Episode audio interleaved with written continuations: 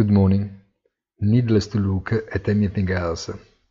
The key appointment of the week is for the day after tomorrow, when the first decisions will be known in the late European evening.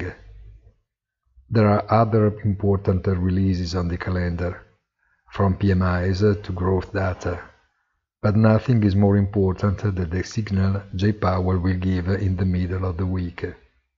Markets are pricing in a scenario of accelerated tightening of monetary stimulus, although the effects of tapering do not prevent the Fed's balance sheet from continuing to expand.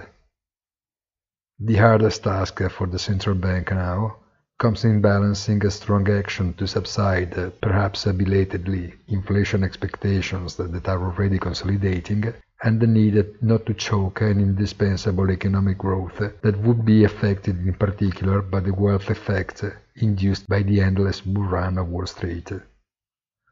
The Fed, in fact, has the dual mandate of price stability and full employment, which in fact do not necessarily mesh. That's why Powell's boards will have weight.